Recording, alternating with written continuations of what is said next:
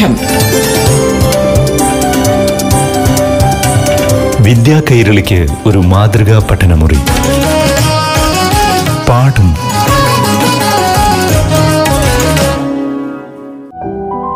നമസ്കാരം, എല്ലാ കൂട്ടുകാർക്കും പാഠം റേഡിയോ ക്ലാസ്സിലേക്ക് ഹൃദ്യമായ സ്വാഗതം.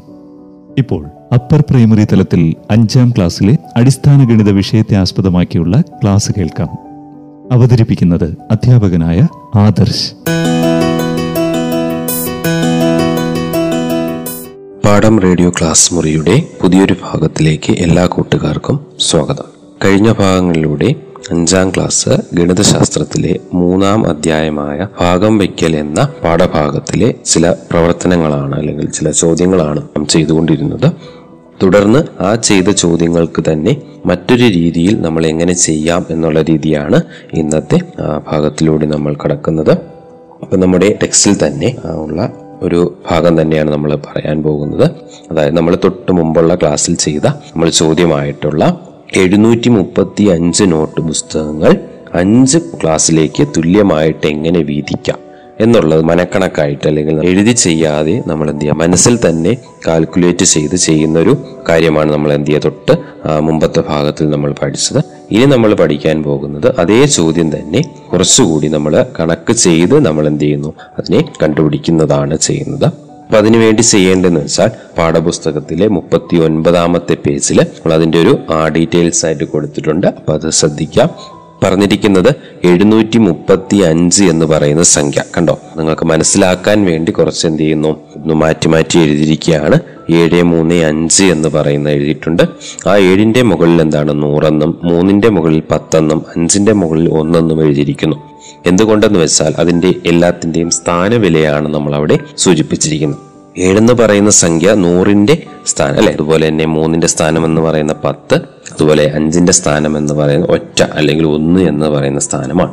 അപ്പൊ ഈ 735 എന്ന് പറയുന്ന സംഖ്യയെ 5 ക്ലാസ്സിലേക്ക് നമ്മൾ വീതിച്ചു കൊടുക്കും. അതിനുവേണ്ടി നമ്മൾ എന്ത് ചെയ്യുന്നു, അതിനെ ഒരു വരയിട്ടിട്ട് പുറത്ത് നമ്മൾ എന്ത് ചെയ്യുക, 5 എന്ന് പറയുന്ന സംഖ്യ എഴുതും. ഇനി നമ്മൾ അറിയേണ്ടത്, ഈ ഒരു ചോദ്യത്തിൽ മൊത്തം നമ്മൾ അറിഞ്ഞിരിക്കേണ്ടത് 5ന്റെ ഗുണിത പട്ടികയാണ്, അല്ലെങ്കിൽ ഗുണന പട്ടികയാണ് നമ്മൾ എന്ത് ചെയ്യേണ്ടത്, അറിയേണ്ടത്. അപ്പോൾ നമ്മൾ പുറത്തെഴുതുന്ന ഏത് സംഖ്യയാണ്, ഇപ്പോൾ 6 ആണെങ്കിൽ 6ന്റെ ഗുണന പട്ടിക നമ്മൾ പഠിച്ചിരിക്കാം. 8 ആണെങ്കിൽ 8ന്റെ ഗുണന പട്ടിക നമ്മൾ എന്ത് ചെയ്യാം, ആ സമയത്ത് നമുക്ക് ഓർമ്മയിൽ വരുത്താം. ഓക്കെ, അപ്പോൾ ഗുണനപ്പട്ടിക എല്ലാം നിങ്ങൾക്ക് അറിയാവുന്നതാണ്. നിങ്ങളെല്ലാവരും ചെറിയ ക്ലാസ് മുതലേ ഗുണനപ്പട്ടിക നമ്മൾ എന്ത് ചെയ്യുന്ന പഠിക്കുന്നതാണ്. 12ഉം 15ഉം വരെയൊക്കെ നമ്മൾ എന്ത് ചെയ്തിട്ടുണ്ട്, പഠിച്ചിട്ടുണ്ട്. അപ്പോൾ അതുകൊണ്ട് അങ്ങനെയാണെങ്കിൽ നമുക്കിത് എന്ത് ചെയ്യുക, കുറച്ച് എളുപ്പമായിരിക്കും. അപ്പം അതിനുവേണ്ടി ആദ്യം ചെയ്യേണ്ടതെന്ന് വെച്ചാൽ, നമ്മൾ സാധാ രീതിയിൽ നമ്മളൊരു സംഖ്യ എഴുതിയിട്ട് എന്തെങ്കിലും ചെയ്യാൻ പറയുമ്പോൾ നമ്മൾ എന്താ ചെയ്യുന്നത്, ഇപ്പോൾ കൂട്ടാനായാലും കുറയ്ക്കാനായാലും ഗുണിക്കാനായാലും നമ്മൾ ചെയ്യുന്നത് എന്ത് ചെയ്യുന്നു, ഏറ്റവും അവസാന സംഖ്യയിൽ നിന്നാണ് തുടങ്ങുന്നത്. ശരിയല്ലേ? ഇപ്പം 2 സംഖ്യകൾ കൂട്ടാൻ പറഞ്ഞാൽ നമ്മൾ ഒറ്റയിലുള്ള സംഖ്യകൾ കൂട്ടും അല്ലെ, 10ന്റെ സ്ഥാനത്ത്, അതുപോലെ തന്നെ 100ന്റെ സ്ഥാനത്ത്. കുറയ്ക്കുമ്പോഴും നമ്മൾ അങ്ങനെ തന്നെ, ഗുണിക്കുമ്പോഴും നമ്മൾ അങ്ങനെ. പക്ഷേ ഇവിടെ നമ്മൾ ഈ ഒറ്റയുടെ സ്ഥാനത്ത് അല്ലെങ്കിൽ 1ന്റെ സ്ഥാനത്ത് നല്ല തുടങ്ങുന്ന, മറിച്ച് എന്താണ് 100ന്റെ സ്ഥാനത്താണ് നമ്മൾ തുടങ്ങുന്നത്. അതാണ് ഇവിടുത്തെ ഒരു പ്രത്യേകത എന്ന് പറയുന്നത്. അപ്പോൾ ഇവിടെ 100ന്റെ സ്ഥാനത്തുള്ള സംഖ്യ എന്ന് പറയുന്നത് 7 ആണ്. ഇനി ചെയ്യേണ്ടതെന്ന് വെച്ചാൽ, നമ്മൾ 5ന്റെ ഗുണന പട്ടികയിൽ 7 എന്ന് പറയുന്ന സംഖ്യ ഉണ്ടോ എന്ന് നോക്കാം. ഇല്ല എങ്കിൽ 7 എന്ന് പറയുന്ന സംഖ്യ തൊട്ട് താഴെയുള്ള സംഖ്യ ഏതെങ്കിലും ഗുണന പട്ടികയിൽ നമ്മൾ കാണും. 5ന്റെ ഗുണന പട്ടികയിൽ 7ന്റെ താഴെയുള്ള സംഖ്യ ഉണ്ടായിരിക്കും. അത് നമ്മൾ എന്ത് ചെയ്യുക, കണ്ടെത്തുക. തുടക്കമായതുകൊണ്ട് നമുക്ക് ഗുണന പട്ടിക പറഞ്ഞു നോക്കാം. 1 ഗുണം 5 5, 2 ഗുണം 5 എന്താണ് 10. അവിടെ തന്നെ നമുക്ക് ആൻസർ കിട്ടിക്കഴിഞ്ഞു. കാര്യം എന്താ, 1 ഗുണം 5 എന്ന് പറയുന്ന 5 ആണ്. 2 ഗുണം 5 ചെയ്തപ്പോൾ നമുക്ക് 10 കിട്ടി. എന്ന് വെച്ചാൽ നമുക്ക് വേണ്ടത് എത്രയാണ്, 7 ആണ്. പക്ഷെ 7നേക്കാൾ വലിയ സംഖ്യ കിട്ടി, അത് നമുക്ക് എടുക്കാൻ പറ്റത്തില്ല. മറിച്ച് 7നേക്കാൾ ചെറിയ സംഖ്യ എടുക്കുക. 7നേക്കാൾ ചെറിയ സംഖ്യ എന്ന് പറയുമ്പോൾ 6 ഉണ്ട് 5 4 3 ഒക്കെ ഉണ്ട്. പക്ഷെ നമ്മൾ ചെയ്യേണ്ട എന്താണ്, ഗുണന പട്ടികയിൽ 7നേക്കാൾ തൊട്ട് താഴെ നിൽക്കുന്നത്. അപ്പോൾ ഇവിടെ 1 × 5 അതാണ് അവിടെ എഴുതിയിരിക്കുന്നത്. 1 ഗുണം 5 എന്ന് പറയുന്ന 5 ആണ്, ആണല്ലോ. അപ്പൊ നമ്മളിവിടെ നോക്കാം, 7ൽ എത്ര 5 ഉണ്ടെന്ന് ചോദിച്ചു കഴിഞ്ഞാൽ എത്ര 5 ഉണ്ട്, 1 5. ആ 1 എന്ന് പറയുന്ന സംഖ്യ കണ്ടോ, ആ 100ന്റെ മുകളിൽ കണ്ടോ, വരയുടെ മുകളിൽ എഴുതിയിരിക്കുന്നത് 1 കിട്ടുന്നത്. അതായത് 7ൽ എത്ര 5 ഉണ്ടെന്ന് ചോദിച്ചാൽ 1 5 ഉണ്ട്. ആ 5 എന്ന് പറയുന്നതിന്റെ ഉത്തരം നമ്മൾ ഇവിടെ എഴുതുക, 7ന്റെ തൊട്ട് താഴെ എഴുതുക. ശരിയാണല്ലോ. എന്നിട്ട് ചെയ്യേണ്ടതെന്ന് വെച്ചാൽ, ഇവിടെ കണ്ടോ ആ 7 5 എഴുതിയിട്ട് താഴെ 2 എഴുതിയിരിക്കുന്നു. സാധാ രീതിയിൽ നമ്മൾ ഗുണനം ചെയ്യുമ്പോൾ നമ്മൾ എന്താ ചെയ്യുന്നത്, ഗുണിച്ച് കഴിഞ്ഞിട്ട് നമ്മൾ കൂട്ടി എഴുതും അല്ലേ. ഇവിടെ നമ്മൾ തിരിച്ചു ചെയ്യുന്നു എന്താണ്, ഇവിടെ ഹരണം കഴിഞ്ഞിട്ട് അല്ലെങ്കിൽ ഇത് ചെയ്തതിന് ശേഷം നമ്മൾ എന്ത് ചെയ്യുന്നു, കുറച്ച് എഴുതുന്നു. അപ്പോൾ ഇവിടെ 7-ൽ നിന്ന് എന്ത് ചെയ്യുന്നു, 5 കുറയ്ക്കുന്നു. 7-ൽ നിന്ന് 5 കുറച്ച 2, ശരിയല്ലേ? അടുത്ത സ്റ്റെപ്പ് എന്ന് പറയുന്നത് എന്താണ്, ഇവിടെ നോക്കുക, 2 പറയുന്ന ആരുടെ സ്ഥാനത്തുള്ളതാണ്, 100-ന്റെ സ്ഥാനത്തുള്ളതാണ്, ശരിയല്ലേ? അപ്പൊ 2 പറയുന്ന 100-ന്റെ സ്ഥാനത്തായതുകൊണ്ട് ആ 2 × 100 എന്ന് നമുക്ക് എന്ത് ചെയ്യാം, എഴുതാം. പക്ഷെ നമുക്ക് അത് ചെയ്യേണ്ടത് എന്താണ്, 10-ന്റെ സ്ഥാനത്തിലേക്ക് മാറ്റണം. ഏതിനെയാണ്, ഈ 2 എന്ന് പറയുന്ന 100-ന്റെ പ്ലേസിലുള്ള അല്ലെങ്കിൽ സ്ഥാനത്തുള്ള സംഖ്യയെ നമ്മൾ എന്ത് ചെയ്യുക, 10-ന്റെ സ്ഥാനത്തിലോട്ട് മാറ്റുക. അപ്പോൾ ഇവിടെ 2 × 100 ആണ് 100-ന്റെ സ്ഥാനം. അപ്പോൾ അതിനെ 10-ന്റെ സ്ഥാനത്തിലേക്ക് മാറ്റാൻ വേണ്ടി നമ്മൾ എന്ത് ചെയ്യുന്നു, അതെ, ആ 100 മാറി 10 ആവണം. പക്ഷെ ആൻസർ അവിടെ മാറാൻ പാടില്ല. അപ്പോൾ 100 മാറി 10 ആവണമെന്ന് വെച്ചാൽ എന്ത് ചെയ്യുക, 0 കളഞ്ഞാൽ മതി. പക്ഷെ ആ കളയുന്ന 0-ത്തെ തൊട്ടപ്പുറത്തെടുക്കുക എന്ന് വെച്ചാൽ 20-ന്റെ കൂടെ അല്ലെങ്കിൽ 2-ന്റെ കൂടെ എടുക്കുക. അപ്പോൾ എന്ത് വരും, 20 × 10. അപ്പൊ 2 × 100 എന്ന് പറയുന്നതും 20 × 10 എന്ന് പറയുന്നത് എന്ത് തന്നെയാണ്, തുല്യം തന്നെ അല്ലേ? 20 × 10 എന്ന് പറയുന്നത് എന്താണ്, 200 ആണ്. 20 × 10, 10-ന്റെ സ്ഥാനത്ത് വന്നല്ലോ. നമുക്ക് ചെയ്യേണ്ടത് ആ സംഖ്യ മാത്രം എടുക്കുക. അപ്പൊ ഇവിടെ 20 എന്ന് മാത്രം എഴുതി. അപ്പൊ 20 എന്ന് മാത്രം എഴുതിയതിന് ശേഷം ആ കിട്ടിയ ആൻസറുകൾ തമ്മിൽ അല്ലെങ്കിൽ മുകളിൽ 10-ന്റെ സ്ഥാനത്തൊരു 3 ഉണ്ട്, താഴെ എന്ത് ചെയ്തിട്ടുണ്ട്, ഇപ്പൊ നമുക്ക് 20-ഉം കൂടെ കിട്ടി. അപ്പൊ ആ 20-ഉം കൂടെ കൂട്ടുമ്പോൾ നമുക്ക് എന്ത് കിട്ടും, 23 എന്ന് കിട്ടും. ആ 23-ൽ നമ്മൾ എന്ത് ചെയ്യണം, നമ്മൾ നേരത്തെ 7-ന്റെ ചെയ്തതുപോലെ ഇവിടെ നമ്മൾ എന്ത് ചെയ്യുക, 23 എത്ര 5കളുണ്ടെന്ന് നോക്കാം. എന്ന് വെച്ചാൽ 23 എന്ന് പറയുന്ന സംഖ്യ 5-ന്റെ ഗുണന പട്ടികയിൽ ഉണ്ടോ എന്ന് നോക്കുക. ഉണ്ടെങ്കിൽ എന്ത് ചെയ്യുക, എഴുതുക. ഇല്ല എങ്കിൽ നമ്മൾ എന്താ ചെയ്യുന്നത്, നമ്മൾ തൊട്ട് പിറകിലുള്ള അല്ലെങ്കിൽ 23-നേക്കാൾ താഴെയുള്ള 5-ന്റെ പട്ടികയിൽ വരുന്ന സംഖ്യ എടുക്കാം, അല്ലെ? അപ്പോൾ ഇവിടെ ചെയ്യേണ്ടതെന്ന് വെച്ചാൽ എന്താണ്, വീണ്ടും നമ്മൾ പട്ടിക പറഞ്ഞു നോക്കാം. 1 × 5 അല്ലെ, 1 × 5 5, 2 × 5 എന്താണ് 10, 3 × 5 15, 4 × 5 എന്താണ് 20, 5 × 5 എന്ന് പറയുന്നത് 25-ആണ്. പക്ഷെ നമുക്ക് കിട്ടേണ്ട സംഖ്യ നമുക്ക് നോക്കാം എത്രയാണ്, 23-ആണ് നമുക്ക് വേണ്ടത്. പക്ഷെ നമ്മൾ പറഞ്ഞു വന്നപ്പോൾ 20-ഉം പറഞ്ഞു 25-ഉം പറഞ്ഞു, 23 പറഞ്ഞു ഇല്ല. അപ്പൊ നമ്മൾ 25-ആണോ 20-ആണോ നമ്മൾ എടുക്കുന്നത്, അതെ, നമ്മൾ 20-ആണ് നമ്മൾ എന്ത് ചെയ്യുന്നത് എടുക്കുന്നത്. കാര്യം സംഖ്യയൊക്കെ കുറഞ്ഞു നിൽക്കണമെന്ന്. അപ്പൊ നമ്മൾ എന്ത് ചെയ്യുന്നു, 20 എന്ന് എഴുതുന്നു. ആ 20 കിട്ടണമെങ്കിൽ എന്താ ചെയ്യേണ്ടത്, 4 × 5 ആണ് 20, ശരിയല്ലേ? അതിൽ ആ 4 × 5 എന്ന് പറയുന്ന തൊട്ട് മേളിൽ നമ്മൾ 1 × 5 എന്ന് എഴുതിയതുപോലെ തന്നെ ഈ 4 × 5 എന്ന് പറയുന്നത് 5-ന്റെ ഗുണന പട്ടികയാണ്. 5-ന്റെ ഗുണന പട്ടിക, അതായത് 23-ൽ എത്ര തവണ 5 ഉണ്ടെന്ന് ചോദിച്ചാൽ ആ എത്ര തവണ 5 ഉള്ളത് ഇവിടെ 4 തവണയുണ്ട്. ആ 4 എന്ന് പറയുന്ന സംഖ്യ നമ്മൾ ഏറ്റവും മുകളിൽ എഴുതിയിരിക്കുന്നുണ്ടോ, 10 എന്ന് എഴുതിയിരിക്കുന്നതിന് തൊട്ട് മേളിൽ 4 എന്ന് എഴുതിയിരിക്കുന്നു. അങ്ങനെ നമ്മൾ എന്ത് ചെയ്യാം, എഴുതുക. അപ്പൊ ഇവിടെ 4 × 5 4-നെ എടുത്ത് നമ്മൾ മുകളിൽ എഴുതി ആൻസർ എന്ത് കിട്ടും, 20 എന്ന് കിട്ടും.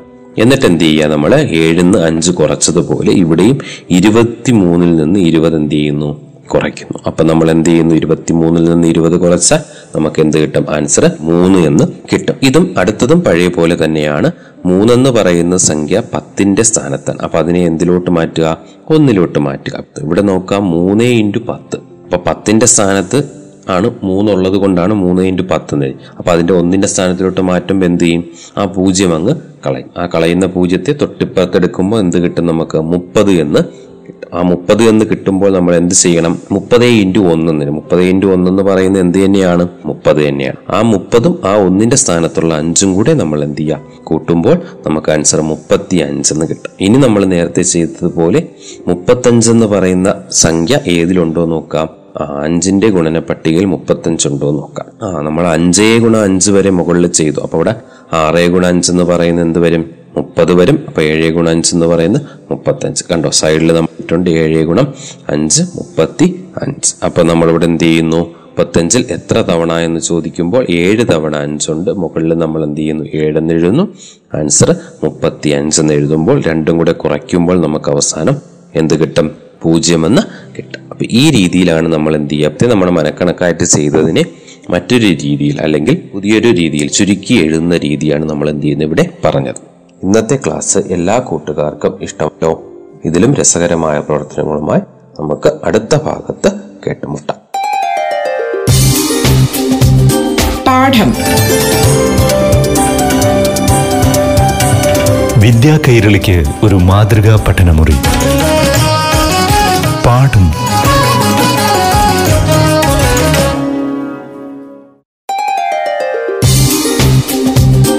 പാഠം. വിദ്യാ കൈരളിക്ക് ഒരു മാതൃകാ പഠനമുറി. പാഠം.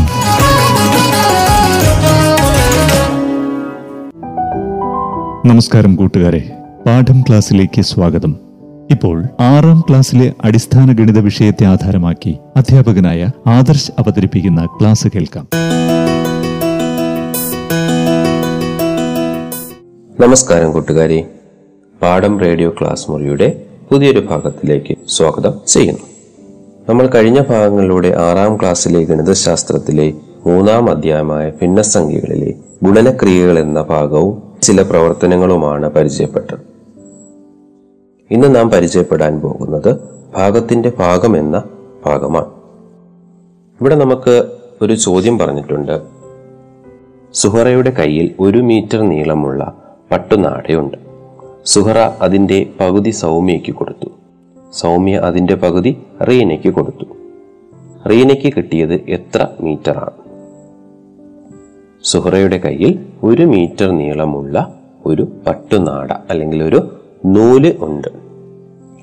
സുഹറ അതിന്റെ പകുതി സൗമ്യയ്ക്ക് കൊടുത്തു. സൗമ്യ അതിന്റെ പകുതി റീനയ്ക്ക് കൊടുത്തു. അപ്പോൾ റീനയുടെ കയ്യിൽ എത്ര മീറ്റർ ഉണ്ട് എന്നാണ് ഇവിടുത്തെ ചോദ്യം. 1 മീറ്ററിന്റെ പകുതി എന്ന് പറയുന്നത് അരമീറ്ററാണ്.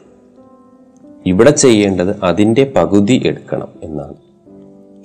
1 മീറ്ററിന്റെ പകുതി അരമീറ്റർ, അതിന്റെ പകുതി നമുക്ക് എന്ത് ചെയ്യണം? എടുക്കണം. നമ്മുടെ പാഠപുസ്തകത്തിലെ അതുമായിട്ട് ബന്ധപ്പെട്ട ഒരു ചിത്രം വരച്ചിട്ടുണ്ട്, ഒരു ചതുരത്തിന്റെ ചിത്രം വരച്ചിട്ടുണ്ട്. അതിലെന്താ ചെയ്തിരിക്കുന്നേ? 1 മീറ്റർ നീളമുള്ളൊരു ചതുരം, അതിനെ പകുതിയാക്കി അത് എത്ര മീറ്ററാണ്? 2/1 മീറ്റർ. ആ മീറ്ററിനെ വീണ്ടും എന്ത് ചെയ്യുകയാണ്? പകുതിയാക്കുകയാണ്. അപ്പൊ 2 പകുതിയെയും വീണ്ടും പകുതിയാക്കിയാൽ എന്ത് കിട്ടും എന്നുള്ളതാണ് തൊട്ട് താഴെ കൊടുത്തിരിക്കുന്നത്. 2 പകുതിയെയും വീണ്ടും പകുതിയാക്കുന്നു. നമുക്ക് അല്ലാതെ രീതിയിൽ അറിയാവുന്നതുണ്ട്. പകുതിയുടെ പകുതി എന്ന് പറയുന്നത് എന്താണ്? കാൽഭാഗമാണ്. സാധാ രീതിയിൽ പറയുകയാണെങ്കിൽ ഒരു മുഴുവൻ ഉള്ള അല്ലെങ്കിൽ ഫുൾ ഒരു ഇതിനെ പകുതിയാക്കുന്നു. അതിനെ പകുതിയാക്കുക എന്ന് വെച്ചാൽ എന്താണ്? അതിൻ്റെ 2/1 ഭാഗമാണ്. അതിനെ വീണ്ടും പകുതിയാക്കുക എന്ന് വെച്ചാൽ എന്താണ്? ഗുണിക്കുക. അപ്പോൾ ഇവിടെ ചെയ്യേണ്ടത് 2/1 വീണ്ടും 2/1 ഗുണിക്കുന്നു. അപ്പോൾ 2/1 വീണ്ടും 2/1 കൊണ്ട് ഗുണിച്ചാൽ നമുക്ക് കിട്ടുന്നത് എന്താണ്? 4/1. അപ്പം 2/1 ഗുണം 2/1 സമം എന്താണ്? 4/1. മറ്റൊരു ചോദ്യം പറഞ്ഞിരിക്കുന്നു, 1 മീറ്റർ നീളമുള്ളതിനെ 3 സമഭാഗങ്ങളാക്കുന്നു. നമുക്കറിയാം ഏതൊരു വസ്തുവിനെയും എത്ര സമഭാഗങ്ങളാക്കുന്നു എന്നുള്ളത് നമുക്ക് എഴുതാൻ അറിയാം. അതിൽ ഒരു ഭാഗം എത്ര എന്ന് ചോദിച്ചാൽ ഇവിടെ 3 സമഭാഗങ്ങളാക്കുന്നു.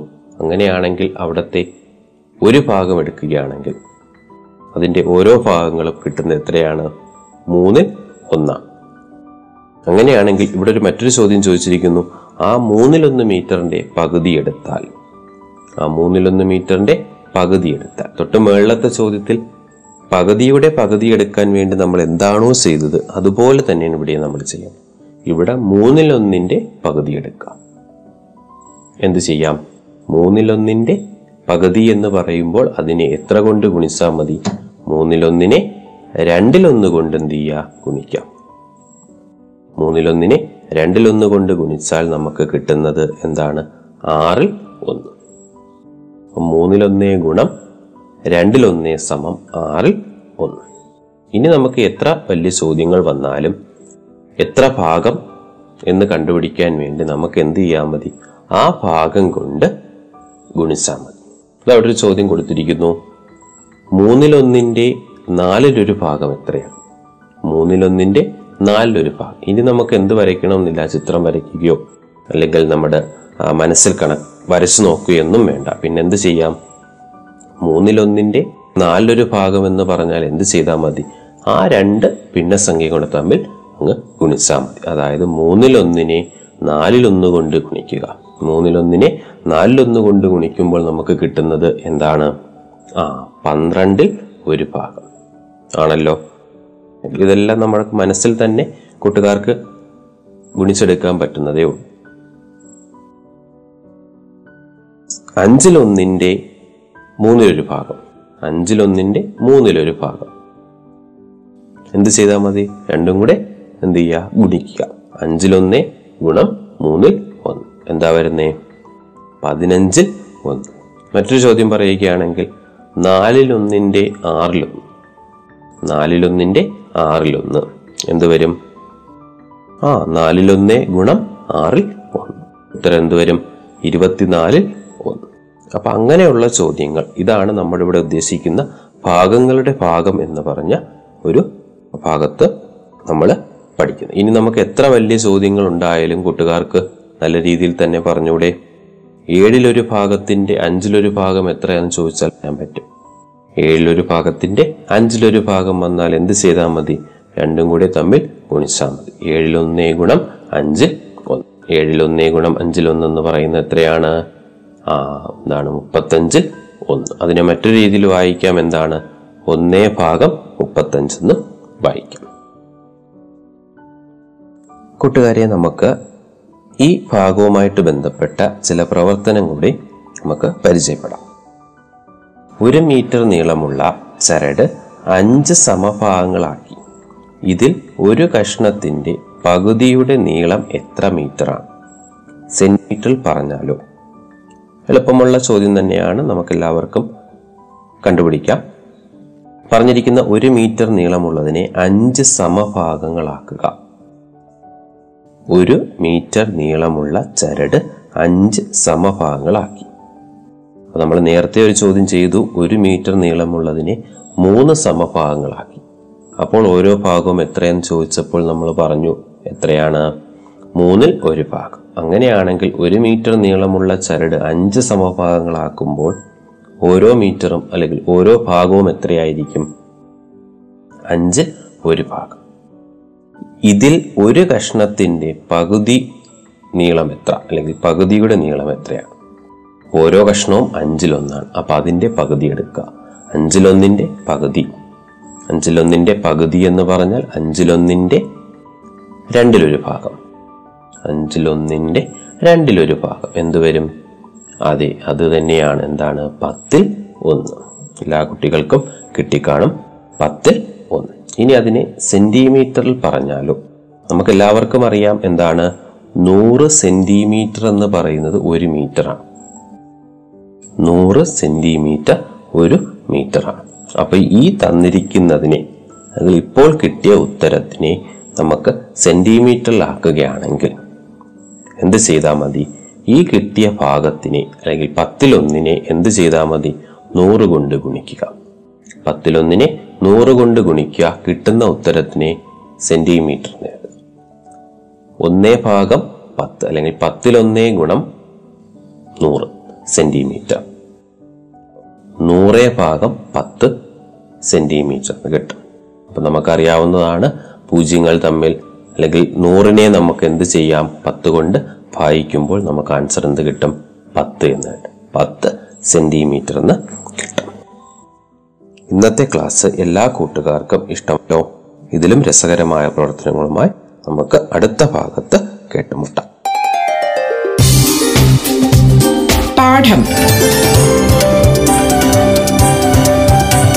വിദ്യാ കൈരളിക്ക് ഒരു മാതൃകാ പഠനമുറി.